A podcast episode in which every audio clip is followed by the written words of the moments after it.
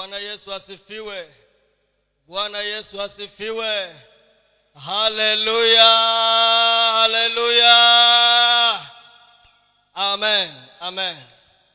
Basi ninajua ya kwamba si bure umefika hapa katika ibada hii.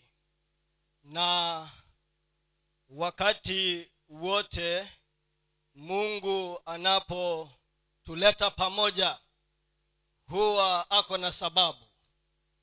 Na kwa hivyo ninaamini ya kwamba hata leo katika ibada hii mungu ako na sababu na maisha yako na maisha yangu. Na kwa hivyo kile ambacho uliingia ukitarajia kutoka kwa bwana mungu wetu jua ya kwamba mungu ako hapa ili aweze kukutana na kila mmoja wetu. Amen. Wiki yako haijalishi ilikuwa namna gani maana kila mmoja wetu lazima apitie wiki yake jinsi vile ilivyo. Lakini tunajua ya kwamba kwa sababu uko hapa sahau vile wiki yako ilivyokuwa changamoto ulizopitia ugumu uliopitia. Maadamu uko hapa masaa haya jua ya kwamba mungu ako na kitu na sababu na maisha yako. Haleluya. Namshukuru mungu kwa sababu hata pia mimi niko hapa. Wiki iliyopita last sunday hatukuwa pamoja na nyinyi kwa sababu tulikuwa tumesafiri kidogo kwa shughuli fulani kule sehemu za embu. Na tulienda vizuri tukarudi salama na tunamshukuru mungu. Amen. Wacheni tuombe ili tuweze kuendelea. Baba katika jina la yesu kristo tunakushukuru asubuhi ya leo maana wewe ni mungu. Na ndiposa umetukusanya hapa katika uwepo wako katika madhabahu haya kwa sababu unataka kunena na maisha yetu. Tunakushukuru maana wewe hauleti watu wako bure na ndiposa tunakuomba masaa haya kile ambacho umekusudia kwa sababu ya maisha ya kila mmoja wetu nena kama vile unavyotaka nena kama vile unavyopenda unaenda kuinua mtu masaa haya. Unaenda kumtia mtu moyo masaa haya. Unaenda kumjenga mtu. Unaenda kumpatia mtu nguvu mpya katika jina la yesu kristo. Wacha neno lako lije kama vile unavyopenda kwa ufasaha wa mbinguni na wala sio ufasaha wa mwanadamu ili ukaweze kutenda sawasawa na mapenzi yako. Roho mtakatifu wa mungu uliye hapa tayari tayarisha kila mmoja wetu awe makini kusikia kile ambacho unataka kunena. Nitumie tu bwana kama chombo chako ili nikalete neno lako kama vile unavyotaka. Ninapungua naenda chini ili bwana uinuliwe. I choose to decrease in your presence that you will increase and take preeminence in this service. Take your place. Glorify yourself. Holy spirit this is your meeting. And therefore take charge. Asante asante. Maana bwana umetenda. Nani katika jina la yesu kristo? Tumeomba na tumeshukuru. Na mtu aseme amen. Pigia bwana yesu makofi mazuri. Pigia bwana yesu makofi mazuri. Shangilie bwana. Shangilie bwana. Haleluya haleluya maana mungu anasema ya kwamba anayajua mawazo ninayowaza kukuhusu wewe. Yaani kila wakati mungu anasema nayajua mawazo ni wazayo kukuhusu wewe. For i know the plans for i know the thoughts. Yaani mungu akiwa juu mbinguni anawaza kukuhusu wewe. Hata saa hii hii mungu anawaza kukuhusu wewe. Amen. Yaani mungu anataka kuhusika na maisha ya kila mmoja wetu. Kwa hivyo masaa haya jipe moyo ukijua ya kwamba mungu amekusudia kutenda mema katika maisha yako. Nataka tushiriki neno tu kwa kifupi. Mke wangu hayuko hapa aliniambia ametamani kwao. Na sisi ambao tulioa mbali lazima tukubali matokeo. Sasa tunakubali matokeo ya kwamba lazima wakati mwingine tunabaki namna hii. So saa hizi ako kwa basi akielekea kitale tunamwombea safari njema. Amen. Kwa muda wa kama wiki mbili hivi hata kuwa pamoja na sisi. Maana pia amekaa miaka bila kuenda kwao. Kwa hivyo tumruhusu aende kusalimia. Amen. E, lakini si rahisi. It's not easy yeah? yes. nataka tuongee kuhusu nguvu ya kumaliza vyema. The power to finish well. Nguvu ya kumaliza vyema ama kumaliza vizuri. The power. Nguvu ya kumaliza salama. Si huwa tunaimba bwana nitie nguvu nifanye nini? Nimalize mwendo salama. Maana tuko katika mwendo. Tuko katika safari. Na katika maisha ya mwanadamu kila mtu huwa anaanzisha anaanza na hatimaye anataka afanye nini? Amalize. Kama wewe ni mwanafunzi unaanza. Kama ni nasari wengine wetu hatukwenda nasari tulianzia class one direct uliambiwa weka mkono hapa ukaweka na ulipogusa masikio darasa la kwanza. Na tukaanza hivyo tukaendelea. Na sasa ishara ya kwamba unaendelea na unamaliza salama huwa kuna vitu ambavyo vinaangaliwa ili ionekane kama safari yako katika masomo hayo ulimaliza salama ama vizuri ama vyema huwa wanaangalia alama ambazo unapata wanaangalia grade ambayo unapata wanaangalia shule ambayo utaenda wanaangalia kama utaenda college wapi utafanya nini wanaangalia kazi utakayofanya. Ishara za ulimwengu za kuonyesha ya kwamba unamaliza safari yako salama. Kama wee ni mfanyakazi kama kama wewe ulikuwa mfanyakazi kama ndugu yangu petero hapa. Sijui kama safari yako ya ufanyakazi ulimaliza na lakini naamini ya kwamba ulimaliza salama ndiposa unakula nini? Pension. Maana kuna wengine humaliza kombo na hakuna nini? Pension. Unaenda nyumbani vile ulivyo ingia na hata mchungaji kenga. Ninaamini ya kwamba ulimaliza salama. Safari hiyo ya ufanyakazi katika serikali ndiposa unakula nini? Pension si ni kweli? Lakini tukimuita hapa atuambie changamoto alizopitia. Huenda ukamuhurumia. Ukamwambia ndugu i don't envy you. Sikuonei wivu. Ukimuuliza hapa ndugu yangu petero akwambia aliyoyapitia katika miaka hiyo aliyofanya kazi. Miaka mingapi vile? Arobaini miaka arobaini. Hey, wangapi wako miaka arobaini and nione kwa ishara za mikono. Miaka arobaini kuendelea juu. Kwa ishara za mikono tu. Si unaona? Si unaona sasa? Yaani hapa karibu 99 walio hapa hawajafikia nini? Umri ambao ndugu huyu alifanya nini? Alifanya kazi. Simpigie makofi bwana yesu kwa kumsaidia huyu ndugu kufanya kazi hiyo miaka.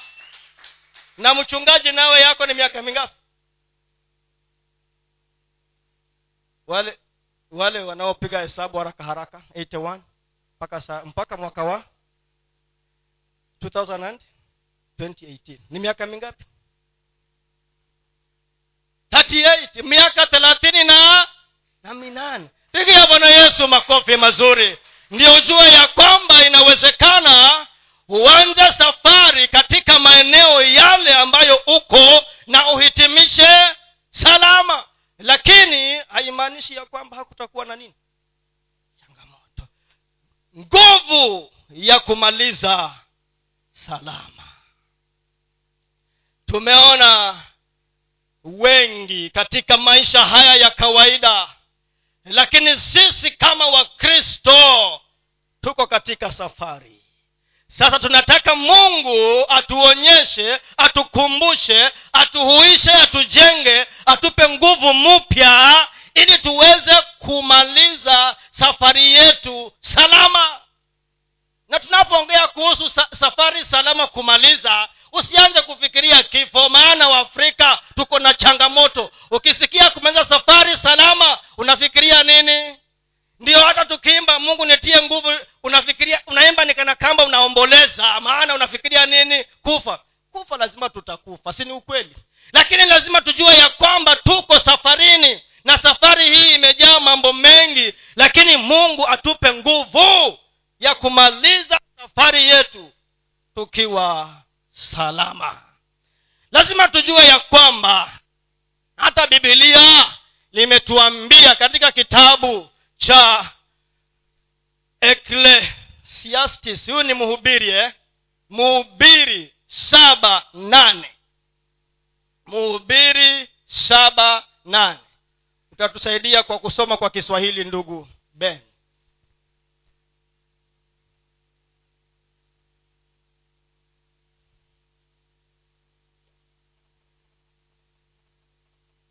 Mhubiri saba nane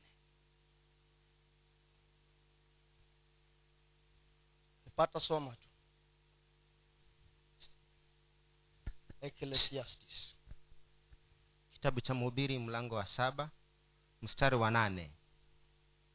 Heri mwisho wa neno kuliko mwanzo wake na mvumilivu rohoni kuliko mwenye roho ya kiburi. Mm-hmm. asante. Heri mwisho wa neno kuliko mwanzo na mvumilivu wa rohoni, ro- rohoni kuliko kiburi. Kiburi. the end of a thing is better than its beginning. The patient in spirit is better than the proud in spirit. Heri mwisho. Kama suleimani alinukuu na akaandika mstari huo katika kitabu hiki neno la mungu maana kilichoruhusiwa kuingia hapa zima kiko na sababu. Kwa hivyo kuna hekima ambayo imefichwa ndani ya mstari ule. Heri mwisho. Kwa nini? Maana wengi huanza na hawamalizi safari. Maana wengi huanza biashara ikakwama njiani. Watakula matunda yake kweli? Watafaidi matunda yake kweli? Hapana wengi huanzisha kitu. Huwa, yaani unaenda mombasa upande matatu kilifi ukwame wapi? Mavueni. Sasa kuna heri kweli kukoma pale mavueni? Hakuna heri. Heri ni nini ufike wapi? Mombasa. Maana kunacho kitu ambacho unakitaka unakitarajia unataka ukipate. Kama uko shule mwanafunzi wa primary uko na lengo uko na makusudi. Kwa hivyo heri mwisho wa jambo. Maana utapokea kile ambacho umekitarajia. Alafu anasema uvumilivu wa rohoni. Maana anajua ya kwamba bila uvumilivu bila kuvumilia. Maana utatukanwa maana kwa ofisi utaitwa majina. Kuna wakati ulikuwa unaenda field ukiwa kazini kule unapewa pesa ya padm unaenda huko alafu ukirudi pesa zimebaki unarudisha wanakwambia mpumbavu ukristo gani huu unatuonyesha hapa? Watu wanakula pesa unarudisha pesa wapi? Hii pesa hairudishwi sinyii wa serikali mko hapa munajua. Munazila ama mwazirudisha ama mwatafuta marisiti bandia uingize ndani. Semeni ukweli. So unayajua hayo mchungaji? Eh? unapewa elfu mia tano. Enda ufanya kazi field. Ukirudi uko na elfu mia tatu zimebaki. Na unakumbuka uko na ka project. Unakumbuka lori za mawe. Unakumbuka kukoroga unasema mungu uta, mungu utaelewa. Unatafuta risiti za bandia unajaza una akaunti unapeana zero. Utaitwa majina lakini ukivumilia hayo yote ndiyo utakula yale matunda ya mwisho wa safari. Amen. Hakuna mtu ambaye ulisifiwa sifa zake kama alikwama njiani hakuna mtu ambaye ulisikia ameandikwa kitabuni akasifiwa kama alikwama njiani. Hakuna.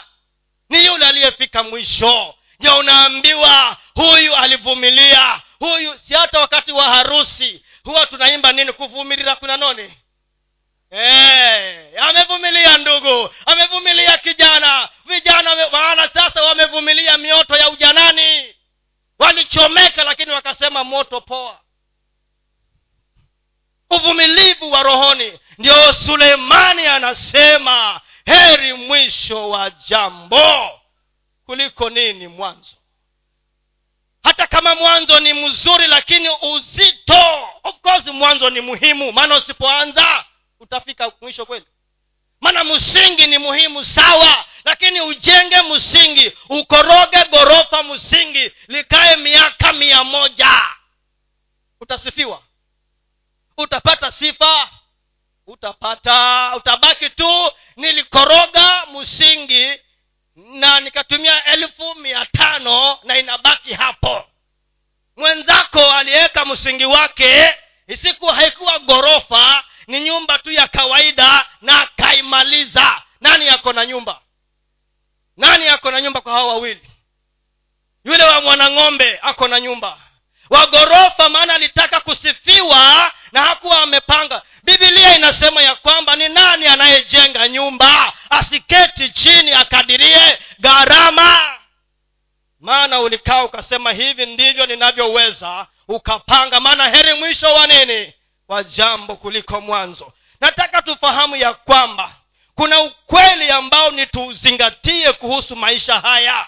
Na jambo la kwanza ni kwamba maisha ama kitu chochote lazima kianze na kikome. Chochote lazima kianze na kifanye nini? Kikome ama kifike mwisho. So kuna mwanzo na kuna mwisho alafu katikati inaitwa safari. Kuna mwanzo na kuna mwisho alafu katikati inaitwa safari ndio hata mtu akifa ukienda kwa ile kaburi wameandika sunrise 1940 dash sunset 2020 dash ni safari. Dash ni safari. Jaza hapo. Nilienda kule chonyi nikaona yule babu niliyeitwa jina lake alikufa 1972 sikuwa na habari maana sikumwona nikaenda kuona born and died 1972 sasa hapo katikati ni dash. Ndiyo safari. Nguvu ya kutembea katika hilo dash. Ndiyo tunazungumzia. So kila kitu huanza na kukoma. There is a start and an end to everything. Ndio bibilia inasema katika mhubiri tatu mbili ya kwamba kuna siku ya kuzaliwa na kuna siku ya kufa. And that's a fact of life. So lazima ujue ya kwamba kila safari inayoanza inafanya nini? Itakoma. Kwa hivyo pia katika maisha yako ujue ya kwamba kama una changamoto unazipitia inaitwa safari. Na itafanya nini itakoma. Kama kuna ugumu uzito katika ndoa unaupitia jua ya kwanza ilianza na katika safari hiyo pia kuna wakati wa kukoma. Lazima ianze na lazima ifanye nini? Lakini kukoma kwake dash. Nini pale? Dash. Jaza hilo dash. Jaza hilo dash.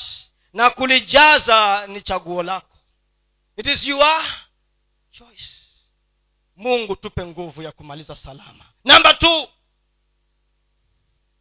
maisha unayoishi kama mkristo si yako tena. Maisha unayoishi kama mkristo siyo yako tena. Hiyo ni kumaanisha nini? Safari unayotembea sasa kama mkristo ni ya nani?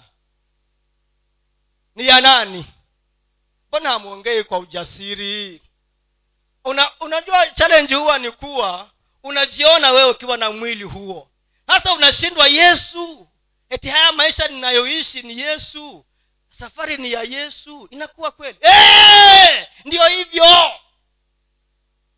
Paulo anasema maisha ninayoishi sasa katika mwili huu ni kristo hivyo ndio anasema paulo maisha ninayoishi sasa katika mwili huu siyo mimi ni nani? Kwa hiyo pia safari ni ya nani? Lakini wewe ndiye ambaye utaiwakilisha wapi? Hapa. Amen.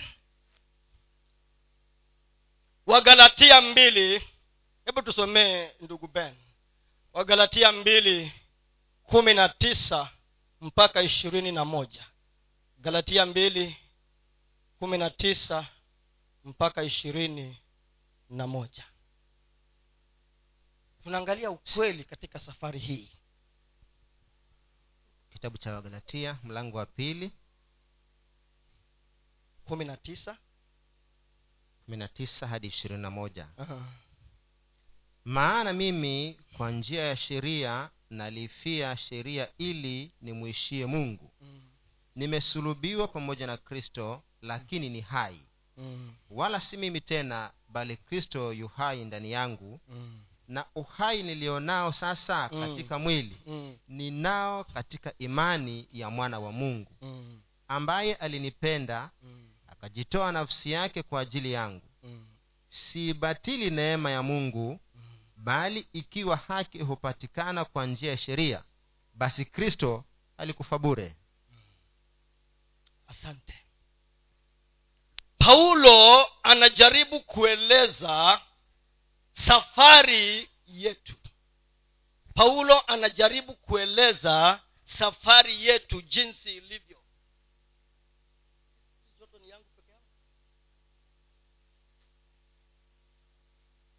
Paulo anajaribu kueleza safari yetu.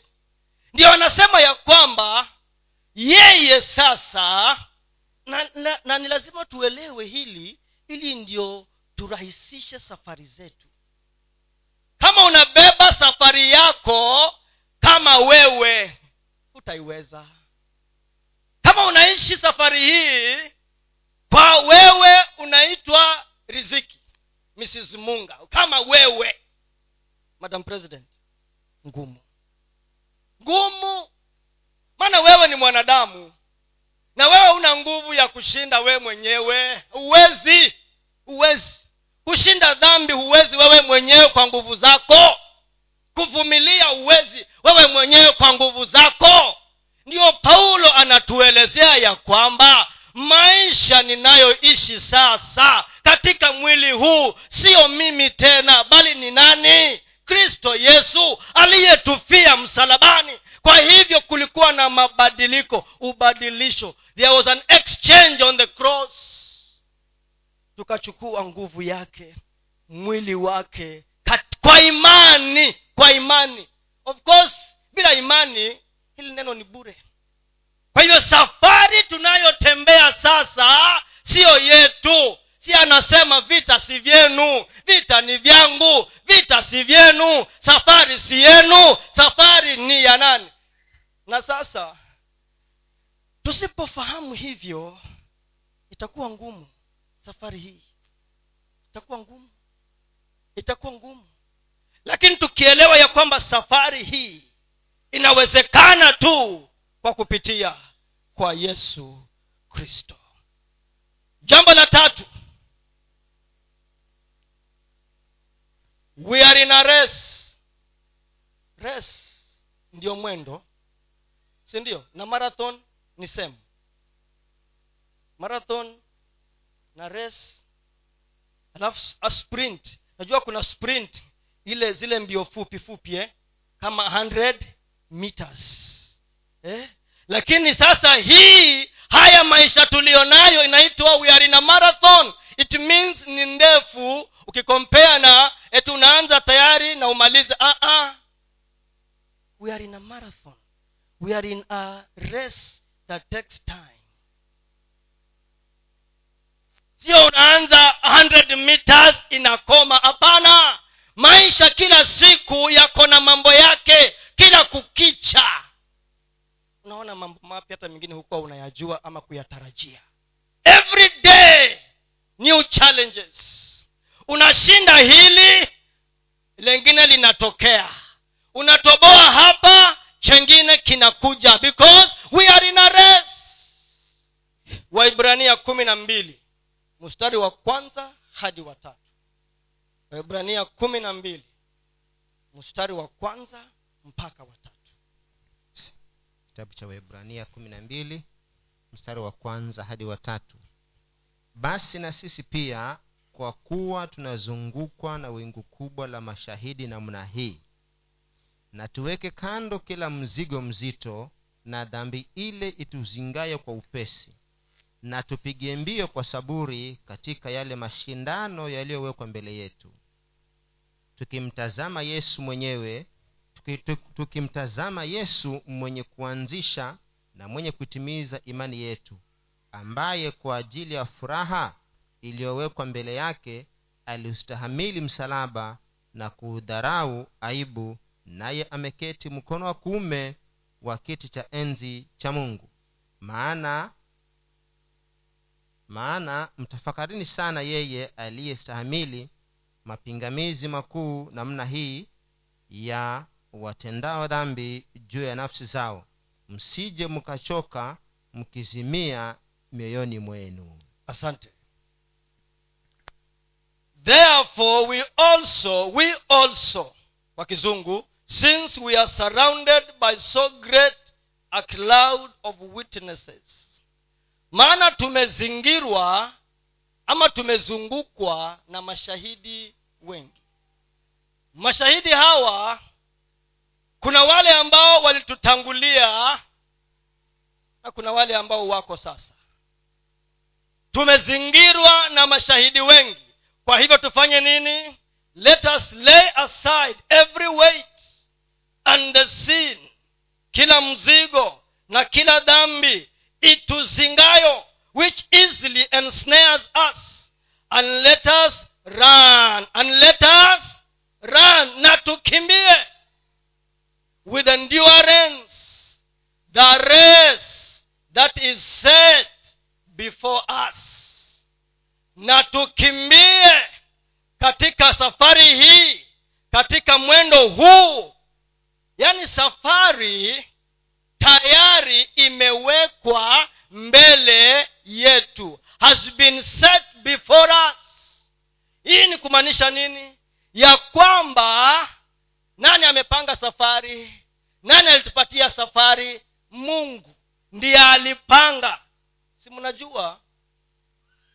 Katika kitabu cha zaburi mia moja thelathini na tisa mstari wa kumi na sita inasema ya kwamba mungu zaburi mia moja thelathini na tisa mstari wa kumi na sita inasema ya kwamba mungu alitujua sisi hata kabla tuumbwe na siku zetu alizifahamu hata kabla zianze. Akaziandika ndani ya kitabu chake hata kabla zianze so inamaanisha ya kwamba safari ya mwanadamu tayari imekamilika.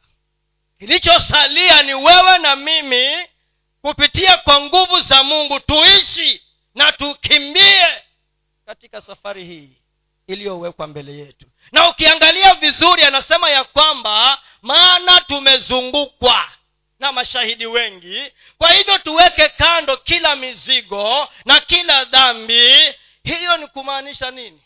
Safari yetu haiwezi kwenda salama kama tumebebana na mizigo ambayo we imagine unaenda kupanda mlima kenya maunti kenya na umebeba masanduku umebeba madramu ya maji. Niambie utapandaje huo mlima kwenda maunti kenya? Huwezi enda huwezi sasa anawaambia paulo huyu mwandishi huyu wa wa wa, wa, wa anasema wekeni kando kila mizigo wekeni kando kila dhambi kumaanisha ya kwamba kila mtu hapa kuna eria yake ambayo hiyo eria inamtatiza. Kila mtu everyone everyone ako area ya ako area yake ambayo hiyo inakuwa haraka sana kukuingiza ndani ya box inakuingiza ndani ya box. Kuna wengine wetu hatuta- hatutaki kuona skirt na tumeokoka. Lakini skirt ukiiona unasikia mchemuko. Si ni ukweli? Eh. wengine wetu tamaa ya kuiona kitu hata kama sio chako. Ukikiona na unakumbuka shida ulionayo unasema basi mungu ameniona. Kuna ndugu mwingine na ni mkristo kabisa. Kristo maana amenipatia ushuhuda wake. Najua we ni ushuhuda. Kile unachojua we ni nini? Ni ushuhuda. Maisha yangu huyajui. Si ni kweli? Sa ndugu ni bodaboda kule kituoni. Akabeba mteja alafu mteja alikuwa amekaa kwa kiti pale ya bodaboda yake akaangusha simu chini. Na hakuiona hiyo simu. Sasa mahali ilipokuwa imeanguka akawa ni sio kwa barabara lakini kando lakini ameiona mahali iko. Akaenda akamdrop akairudia. Alipoirudia sio sio mambo ya story huko aa kweli akakuja akatoa simu kadi akatupa na akasema mungu ameniona. Simu mpya! Kamuuliza yule alikuwa ananiambia hiyo habari. Kusema ukweli hiyo kweli ni mungu ame amekuona kweli? Eh? huo unaitwa wizi. Unaitwa nini? Wizi. Hakuna mungu amekuona unaitwa wizi. Unajua kuna mambo nimekuja kujifundisha ya kwamba usipofanya maamuzi ya mambo fulani fulani mapema katika maisha yako yatakusumbua uzeeni mwako. Simumesikia watu wanasema ya kwamba kwa sababu hakupitia hayo sasa yamemrudia sasa yame, hakuna kukurudia. Ni maamuzi ambayo haukufanya mapema katika ujana na utoto wako na sasa yamekuja yanakutatiza. Kwa mfano ukiwa una umeamua ya kwamba kitu ambacho si changu si changu na nikikichukua inaitwa wizi itabaki hivyo. Na utaheshimu vitu vya watu utachunga vitu vya watu wengine ili wewe nawe ndiyo chako kifanye nini? Kichungwe lakini kama haukuamua kwanzia mwanzo ya kwamba kitu ambacho si changu hata wacha mambo ya ukristo. Maana iko katika ukristo imeandikwa ni sheria imeandikwa ni sheria sheria za nani? Za musa. Lakini wacha hiyo wewe kama mwanadamu kuna vitu ambavyo kama haujaamua na tunajua ya kwamba bila mungu pia huwezi kutimiza hiyo. Ni ngumu.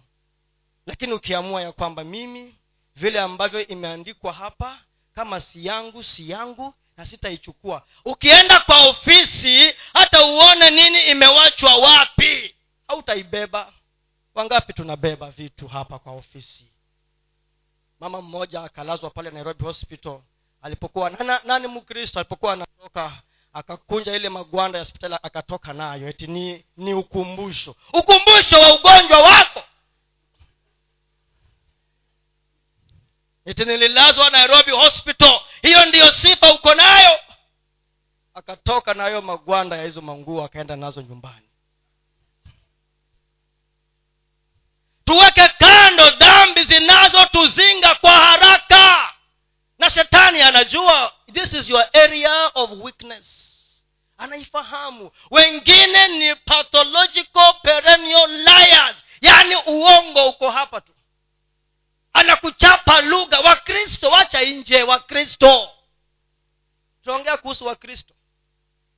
Cha lugha. Wakristo. Kuna ndugu alinichenga si hapa. Hapa hapa sitaongea hapa. Naongea kule mahali nilikotoka.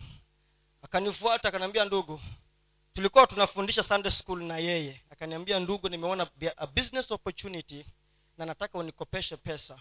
Nataka elfu ishirini mbuzi kajiado nikuje niuze. Nikipata faida nitakulipa sawa. Sikuwa na pesa nikaenda kwa chama yao nikaomba elfu ishirini nikampa cash. Akaenda mara ya kwanza akaniambia nimefanya faida lakini sasa baada ya kuwa nikurudishie wacha nikanunue tena. Ambia sawa. Hiyo ndio ilikuwa ndio kwa heri baibata kanisa alihama. Hata kanisa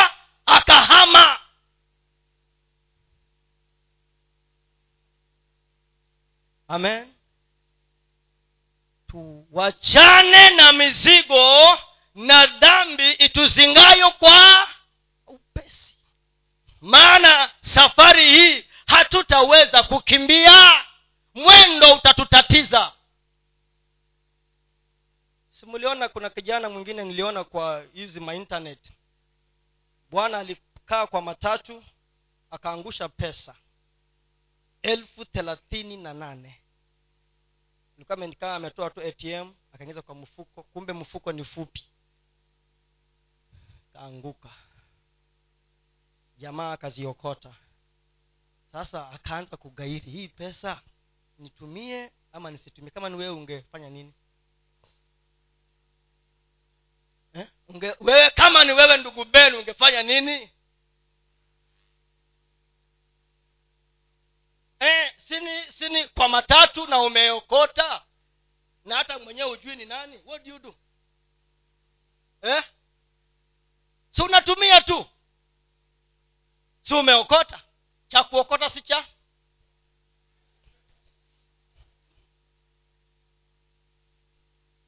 Akaenda kwa mtandao akapost akasema of course aliuliza mawaidha watu akwambia wewe ni mjinga pesa kula. Kula hiyo pesa kula hiyo pesa.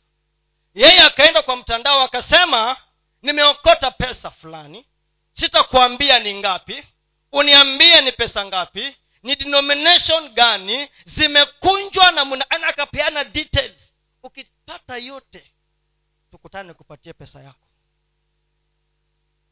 Watu wakaandika wengi wakaandika wakaandika hata mtu hakupoteza pesa. Ni kama sasa ni mchezo. Binadamu! Hey. Hey. pesa. Lakini mtu mmoja mtu mmoja peke yake alidescribe maana ilikuwa ni yake na wakakutana akampa hiyo pesa. Amen?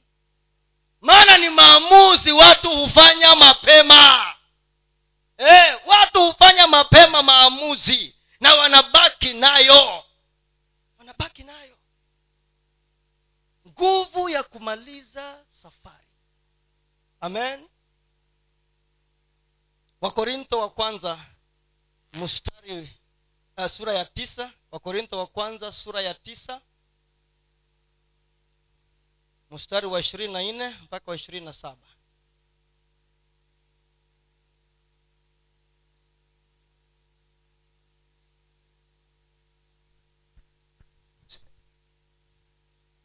wakorintho wa kwanza mstari wa amin sura ya tisa mstari wa ishirini na nne mpaka wa ishirini na saba. Si. je hamjui ya kuwa wale washindanao kwa kupiga, kwa kupiga mbio kupiga mbio wote lakini apokeaye tuzo ni mmoja? Pigeni mbio namna hiyo ili mpate. Na kila ashindanaye katika michezo hujizuia katika yote. Basi hao hufanya hivyo kusudi wapokee taji iharibikayo bali sisi tupokee taji isiyoharibika. Hata mimi napiga mbio vivyo hivyo si kama asitaye. Napiga ngumi na napigana ngumi vivyo hivyo si kama apigaye hewa bali nautesa mwili wangu na kuutumikisha. Isiwe nikiisha kuwahubiri wengine mwenyewe niwe mtu wa kukataliwa amen. Amen. Paulo anaendelea kutueleza kuhusu safari kuhusu mwendo. Na kuna mambo hapa ambayo ameyataja. Ya kwamba kila mtu ana, ana, anatumia mfano wa wanariadha. Mwanariadha akiingia ama akijiandikisha katika mbio huwa anataka kupata kuna tuzo kuna da, kuna nishani ya neto ya dhahabu ya fedha na nini nyingine? Ni ni ya shaba. E. huwa kuna kitu ambacho anataka. Sasa hicho kitu ambacho anataka kinampatia msukumo wa kuendelea kukimbia anayepokea tuzo ni mmoja. Pigeni mbio namna hiyo. Of course sisi hapa kama wakristo hatuseme ya kwamba eti sote ambaye ataingia huko ni mmoja hapana. Ni kila mmoja wetu ambaye atakimbia katika sheria zile ambazo zimewekwa za mbio hii maisha haya ya ukristo. Atapata tuzo atatuzwa. Anasema pia anayeshindana katika michezo hujizuia katika yote. Hujizuia katika yote. Sababu kuna temptations nyingi. Kuna majaribu mengi yatakuja hapa katikati ya kufanya uondokee mbio hii. Lakini hujizuia. Kuna msukumo fulani. Unaona mtu akianza kuinuliwa katika mahali fulani nini huwa inaingia haraka ndani yake? Kiburi. Kiburi. Kilichomwangusha shetani kutoka sehemu aliyokuwa nayo ni kiburi. Na kutaka pia yeye awe kama nani? Mungu. Alimwona mungu vile anakaa vile anaabudiwa vile anaangukiwa maserafi na makerubi wazee ishirini na nne viumbe vinne hai akaangalia akasema hapana hata mimi pia natosha hata mimi naweza. Ndiyo maana wengi walianza na wakafifia. Waimbaji mliwasikia wengi lakini walifanya nini ben? Walififia. Wengi wamefifia. Hata wahubiri walikuweko wengi na wakafanya nini? Wakafifia Muli, nilisoma stori ya bwana mwingine aliyekuwa anahubiri na huyu mwinjilisti aliyekuwa anatoka germany alikufa. Alikuwa anaitwa nani? Bonke. Na huyu bwana aliyekuwa anahubiri na yeye alikuwa anatoka south africa. Nimesahau jina lake. Sambod ngidi muzulu kutoka south africa. Sasa wakawa wamekubaliana na, bon, na renhard bonke ya kwamba bonke anaenda anahubiri akishamaliza anakaa chini. Ilikuwa ni kolabo. Alafu ngidi anakuja anafanya miujiza. Anafanya hivi tu. Akiweka mkono nyote mnalala chini. Aki, akiongea neno moja umati unaingiwa na wazimu wa roho mtakatifu. Ikafika siku moja ngidi akasema mbone mimi ndio nafanya miujiza bonke afanyi miujiza lakini mbone sifa zote zaenda kwa bonke. Kwa nini? Na hapo ndio mwanzo wa shida. Ndiyo safari ya kwama basi hivyo. Anasema mimi napanda jukwani dakika kidogo lakini miujiza watu wanapona watu wanafufuka. Lakini huyu ni kufungua tu mistari anasoma anakaa siku moja akasema nitamfundisha somo huyu bonke. So wakawa wamepanga mkutano katika hall fulani hapo south africa. Bonke akaenda anangoja masaa anaenda waanze mkutano. Ngidi hakuji. Basi ngidi haji mpaka masaa akapita ngidi haji. Ngidi akasema nitamwonyesha mimi hata mimi ni nani? Nitamwonyesha pia mimi niko na upako. Niko na anointing. Kwani yeye peke yake ndio ako na anointing? Ngidi hakuja. Bonke mungu akamwambia bonke wewe kwani unategemea ngidi ama unanitegemea mimi? Panda kwa madhabahu enda ukahubiri. Na akapanda kwa madhabahu. Na nguvu za mungu zikashuka kwa hali hajawahi iona tena na kwanzia siku hiyo ndio bonke akaanza miujiza ya kuponya watu na mambo mengine mengi. Na ngidi baada ya muda muda mchache huko mbeleni akaja maana alisikia kwamba basi miujiza yafanyika hata bila wewe huko basi chawaka moto. Akaja siku moja akamwambia nilikosa lakini bado kiburi kilikuwa ndani yake. Na baada ya muda mchache akaja akafa na ukawa ndio mwisho wa ngidi. Maana kiburi kilimwingia na hufanyika sana katika wakristo. Na nyinyi mnajua unaanza kuinuliwa kidogo unaanza kusikia sasa mungu ameshuka. Alafu unasema watanitambua maana hata hawa hawataki kujua mimi nimepakwa mafuta watanijua wacha siku moja nichelewe. Hiyo praise and worship itasambaratika. Haisambaratiki. Utakayesambaratika ni wewe. Haifi. Huduma ya mungu haifi. Kazi ya mungu haifi. Afaye ni wewe. Maana kama yeye alianzisha nani ataifanya isiendelee? Amen. Kiburi kikaingia shetani kiburi kilimwingia na akaanza sarakasi mbinguni akakonvinsi wengine waliokuwa na kiburi kama yeye. Thuluthi moja ya malaika wote mbinguni mamilioni na mamilioni ya malaika wakakubaliana. Yeye akamwambia sasa wazee tuunde serikali yetu. Sio kweti mungu hakuwa anajua lakini ilikuwa kuna watu wa kupigana na yeye. Maana kulikuwa kina mikaeli huko na gabrieli. Hiyo ndiyo kazi yao. Na vita vikatokea mbinguni na akatupwa hapa pamoja na wale mabwana wake. Ndiyo maana sasa ametuwakia moto hapa chini. Anataka vile yeye kiliumana pia kikiumanie wewe.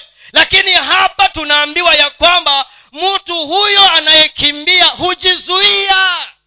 Hufanya nini hujizuia. Sio kuwa hawezi anaweza lakini hufanya nini? Hujizuia. Maana najua ya kwamba nataka thawabu. Nataka nipate tuzo. Nataka nifike mwisho. Nataka nifaulu. Nataka nifaulu mimi. Kwa hivyo najizuia. Kiburi kaa kando. Kujua kwingi kaa kando.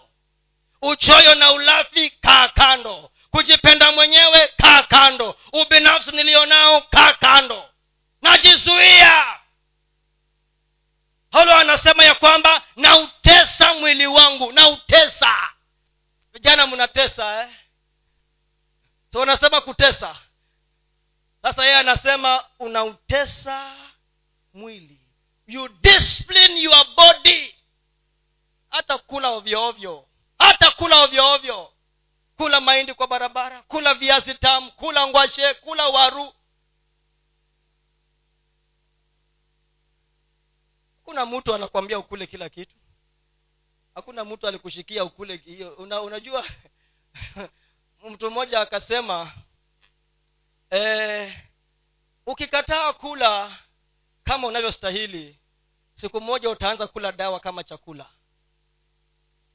discipline your body. Ninautesa mwili. Na, u, na nidhamu ya lazima. Maana ndiyo gharama ya safari. Maana ndiyo gharama ya safari. Ndiyo gharama ya safari. I discipline my body.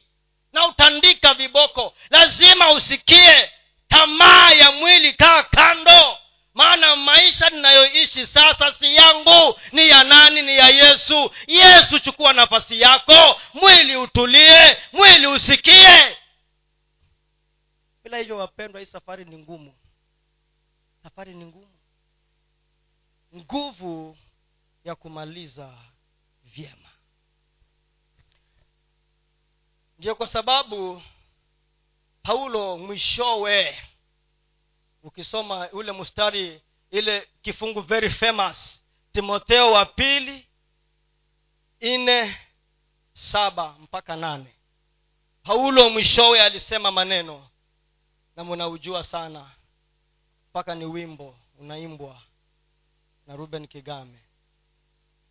Timotheo wa pili nne saba mpaka nane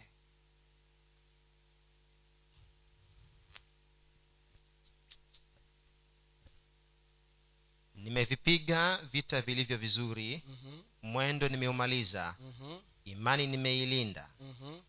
baada ya hayo nimewekewa taji ya haki Mhm. ambayo bwana mhukumu mwenye haki Mhm. atanipa siku ile Mhm. wala si mimi tu bali na watu wote pia waliopenda kufunuliwa kwake yes paulo anasema maana ilifika mahali paulo akasema wakati wangu sasa umekaribia sana.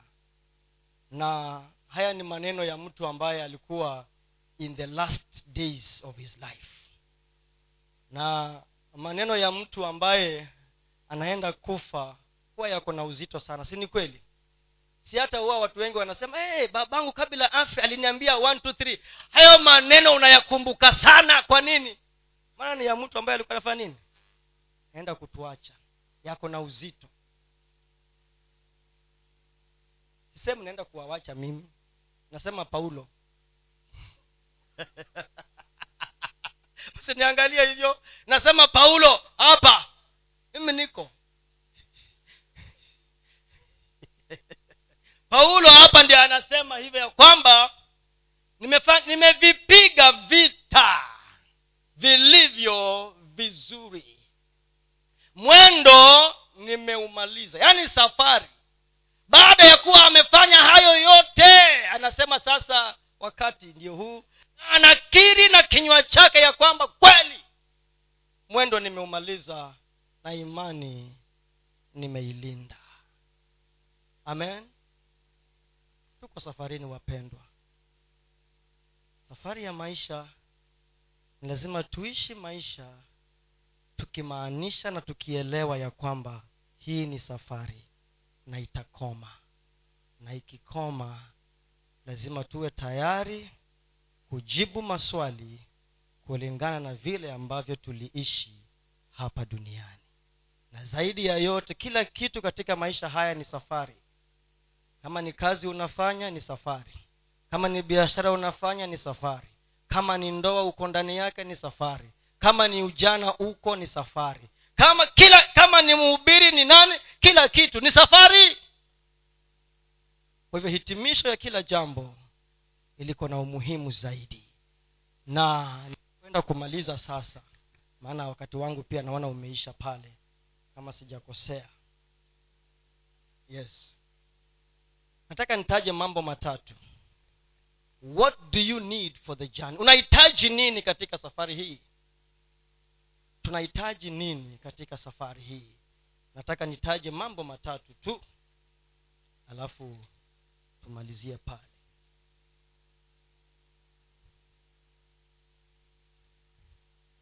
Kuna wakati ni, ni, nilipeana stori ya mwanariadha mwingine hapa kutoka tanzania. Kuwa napenda kutumia hiyo stori sana. Huyu bwana aliyekuwa ametumwa na nchi yake tanzania mwaka wa sitini na nane aende kule mexico kwa olympics. Huyu bwana alikuwa anaitwa john stephen akwari. Akaenda mexico kukimbia. Na baada ya madakika machache akakungwaa akaanguka na akaumia. Akaanza kutokwa na damu katika miguu yake. Sasa ikambidi hawezi kukimbia tena kama vile ambavyo alikuwa amepanga kukimbia. Wenzake wakakimbia wakamaliza yeye akaamua kujiburuta. Baada ya dakika tisaini 90 minutes hiyo ni one hour ni saali moja na nusu akafika katika finishing line. Alifika ma, ma, because marathon ilikuwa inafanyika masaa ya jioni so akafika ka, pale kwa ile kamba hata hakuna kamba tena ilitolewa. Giza ilikuwa inaanza kuingia. Maana watu walimaliza wakatuzwa wakaenda. Sasa kukawa kuna waandishi wa habari wachache bado wako katika hiyo area wakamwona wakamfuata wakamuuliza stephen shida yako ni nini mbio ziliisha kitambo. Dhahabu zimepeanwa. Wewe unang'ang'ana unatafuta nini? Akawaambia sikizeni mimi sikulipiwa na nchi yangu tanzania nitoke miles zaidi ya elfu nane nije hapa nije nianze tu safari mbio hii na nisiimalize nililipiwa gharama na nchi yangu nije nianze mbio na nimalize mbio. And it is no wonder huyo mtu hakushinda lakini mpaka leo hii tunamsoma kwa vitabu. Maana tendo alilofanya liko na funzo kubwa sana katika maisha yetu. Wengine huenda ikawa utaanza safari uvunjike mguu. Haimaanishi huo ndio mwisho wa safari utaanza ndoa yako vizuri mmoja aende mbele ya mwingine. Huo sio mwisho wa safari. Utazaa wengine waende mbele wengine wabaki. Huyo sio mwisho wa safari. Biashara itaanza ingine ikufe. Huo sio mwisho wa safari. Safari bado. John stephen akwari akasema nililipiwa. Si wewe ulilipiwa. Ama hujui hivyo? Wewe ulilipiwa wewe ulilipiwa gharama na nani? Na yesu kristo. Yesu hakukulipia wewe na mimi ukwame barabarani ukwame matano mane uchanganyikiwe umetoka dida ukwame hapo hata usahau ujenge boma uishi hapo. Na safari na, na ni kilifi unangojewa hapa. Wewe basi umekaa matano mane unangojewa ulaya wewe umekwama nairobi airport maana umetoka mashambani hujaona nairobi ukifika hapo unachanganyikiwa unajisahau. Tu wanasema eti mombasa kuingia ni rahisi lakini kutoka pepo. Hiyo ni pepo. Si ni uongo wa shetani? Nani alisema utakwama? Ukikwama ni chaguo lako. Ukikwama ni chaguo. Jambo la kwanza unahitaji una nini? Jambo la kwanza unahitaji kufuata mtindo uliowekwa na yesu kristo. Kufuata mtindo uliowekwa na yesu kristo. There is a pattern that has been set by our lord jesus christ. We have no other example. We have no other model. We have no other person to follow apart from jesus christ mfano uliowekwa. Tufuate mtindo. Tufuate mfano uliowekwa na yesu kristo. Ndiyo paulo anasema katika wakorintho wa kwanza kumi na moja mstari wa kwanza nifuateni mimi kama vile mimi nami ninavyomfuata nani? Kristo. Nifuateni mimi. Waebrania kumi na mbili tatu inasema nini hebu soma huo mstari tena ndugu uliusoma. Waibrania kumi na mbili tatu inasema nini?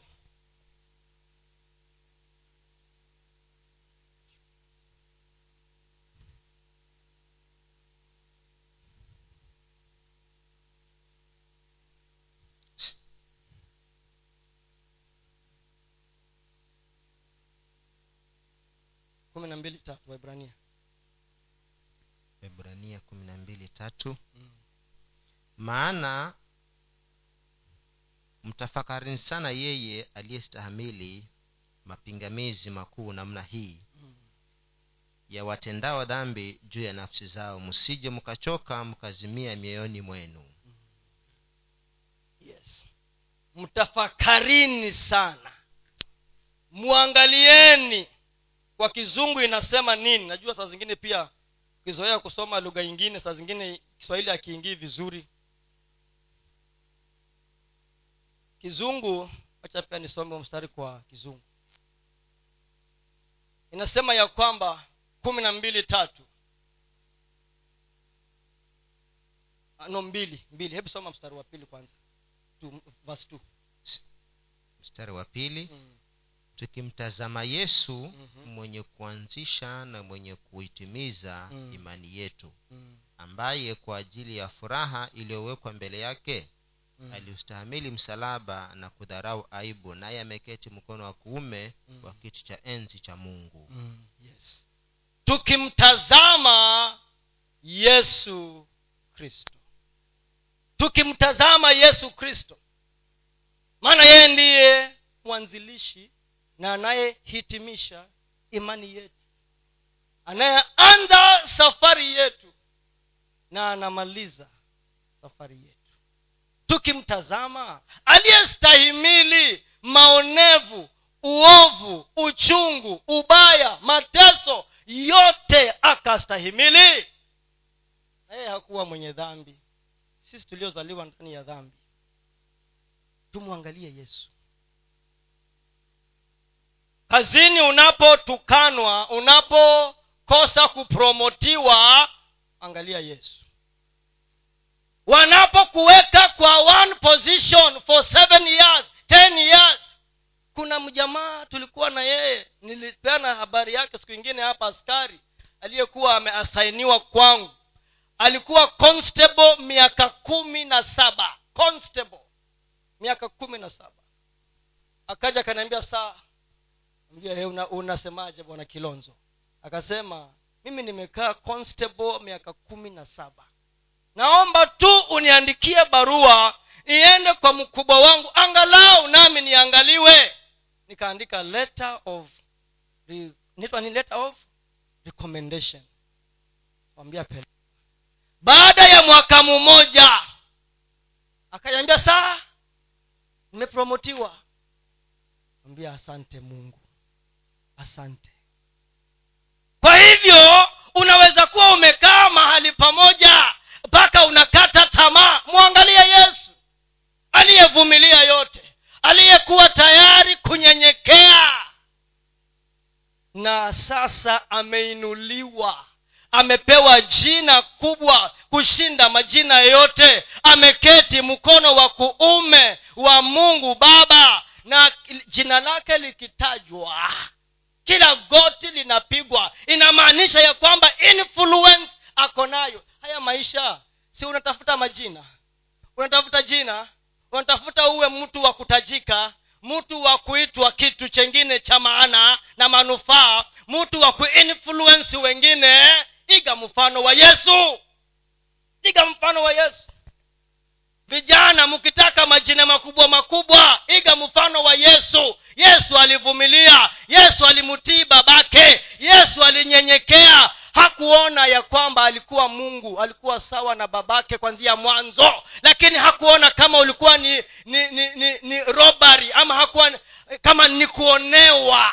Unajua alikuwa mungu na ni mungu bado. Lakini akakubali kunyenyekea aje awe kama mwanadamu ili sisi tuokolewe. Na baada ya hapo babake akamwinua. Nataka kuinuliwa? Katika safari hii iga mfano wa yesu. Iga mfano wa yesu.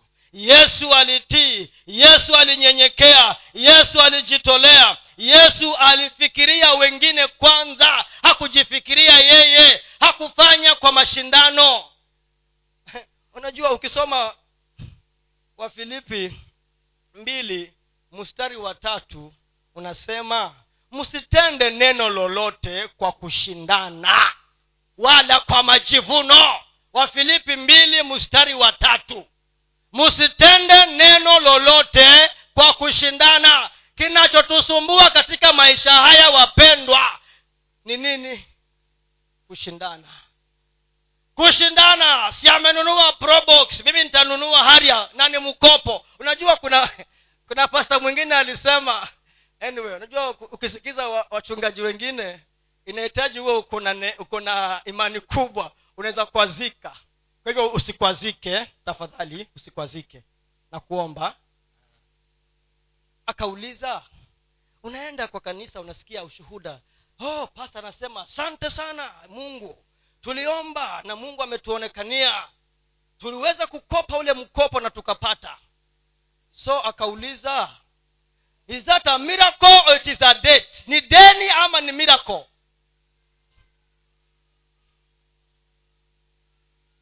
eh? tuambiane ukweli ni deni ama ni muujiza ni deni eh? It's not a miracle eh? Not sasa tusichanganyikiwe tusi, tusi, tusi, tusichanganyikiwe. Kuna vitu amba, kama umekopa umekopa ni sawa hakuna makosa lakini usije ukasema ni miracle. Loan kama una qualify unaomba hakuna miracle hapo. Sawa. Lakini muujiza ni pale ambapo huwezi kueleza kitu chengine ni mungu tu unasema huyu ni mungu tu amejitokeza hapa. Amen.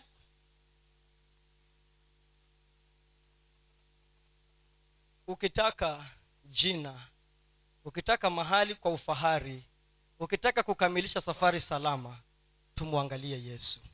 Tumwangalie yesu peke yake. Msitende neno kwa kushindana. So nikinunua probox na loan usiende kuangaika ndugu yangu. Hujui nilitoa wapi pesa sawa. Endesha baiskeli yako na raha. Ukipiga mbinja unasema nimemuona bwana nimemuona na baiskeli yako kwa raha. Usikuje kwangu ukaona ninakula maini ukasema nitamuonyesha. Uende uchukue mkopo ukanunue maini. Utaumia. Amen. Safari si kushindana si kushindana kama uko na neema ya nyumba ya rumu moja mshukuru mungu. Maana kesho utaongeza rumu zingine mbili. Kama uko na neema ya ghorofa jenga. Kesho ongeza nyingine. Maana si kushindana wala si kujivunia mwingine kwa mmoja kwa mwingine. Ni kwa neema ya mungu. Msitende neno lolote kwa kushindana wala kwa majivuno bali kwa unyenyekevu. Kila mtu amhesabu mwenziwe kuwa bora kuliko nafsi yake. Maana maisha si kushindana ni kunyenyekea mbele za mungu. Kama vile yesu alinyenyekea na akainuliwa akainuliwa. Amen. Yesu alijua kwa nini alizaliwa. Yesu alipokuwa mbele za pilato akaulizwa wewe ni mfalme? Ukisoma yohana hiyo andika tu. Yohana kumi na nane ishirini na nane mpaka thelathini na nane. Yohana kumi na nane ishirini na nane mpaka thelathini na nane. Akaulizwa wewe mfalume mstari wa thelathini na saba usome ndugu ben yohana kumi na nane twasoma mstari wa thelathini na saba basi pilato akamwambia wewe umfalme? Yesu akajibu wewe wasema kwa kuwa mimi ni mfalme. Mimi nimezaliwa kwa ajili ya haya na kwa ajili ya haya mimi nalikuja ulimwenguni ili niushuhudie ukweli. Kila aliye na hiyo kweli hunisikia sauti yangu. Amen. Amen. Tena akamuuliza kweli ni nini unajua pilato kuna mahali hapo juu yesu alimuuliza wewe umeambiwa uniuliza haya maneno ama ni wewe mwenyewe unaniuliza? Yaani ukiangalia yesu unashindwa kumwelewa huyu ilikuwa ni mtu wa namna gani? Akamwambia pilato kwa sababu hii mimi nilizaliwa na mimi nilikuja ili ndiyo nipeane uzima. Sasa yesu alikuwa anajielewa bwana ukienda kwa safari kama ujielewi mpendwa utapelekwa huku upelekwe huku urushwe juu uwekwe chini. Maana hujielewi. Yesu alijielewa akakita mizizi kwa ufahamu na akajibu kwa ujasiri. Maana alijielewa. Ndiyo posa akasema mimi ndimi uzima mimi ndimi njia na mimi ndimi kweli. Maana alijielewa. Safari hii lazima tujielewe wapendwa.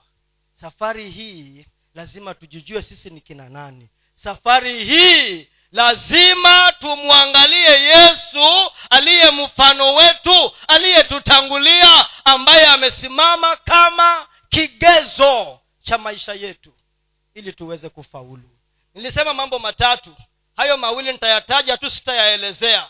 Jambo la kwanza tuangalie mfano wa yesu kristo. Jambo la pili tuwe na maono ya mbinguni. Inaitwa the heavenly vision. Maono ya mbinguni. Paulo akamwambia mfalme agripa. Mtaandika mtajisomea wenyewe.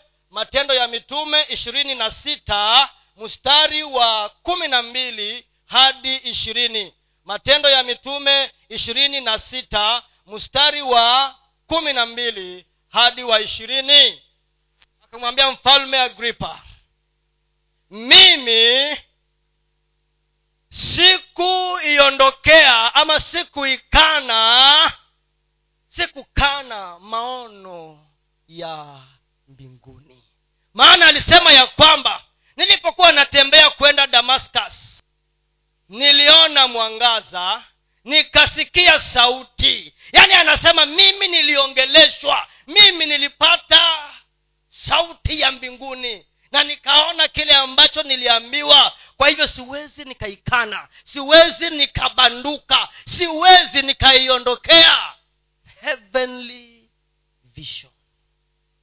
Ukiishika safari hii utastahimili ukiishika maono ya maisha yako maono ya biashara maono ya ndoa yako maono ya ukristo wako utavumilia mpendwa.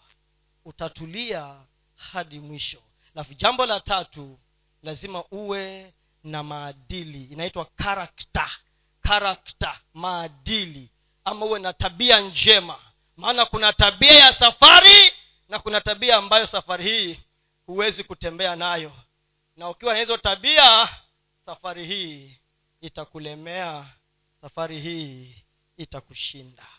Tabia njema maadili katika safari. Sauli alianza vyema akaambia sauli ukisoma e, samueli wa kwanza tisa samueli wa kwanza tisa mstari wa kwanza mpaka wa pili sauli anaelezwa kama kijana aliyekuwa anapendeza umbo zuri kijana barobaro mzuri. Wakadhania waka, waka basi huyu atakuwa mfalume wa ajabu. Lakini mwisho wake haukuwa mzuri. Alikuja akakataliwa na mungu. Maana utiifu haukuwa ndani yake na maadili na tabia zake hazikuambatana na safari aliyokuwa ameteuliwa kutembea katika kuongoza nchi ya israeli. Bwana yesu asifiwe. Haleluya! Basi mimi naamini hayo ndio maneno nilikuwa nimepewa.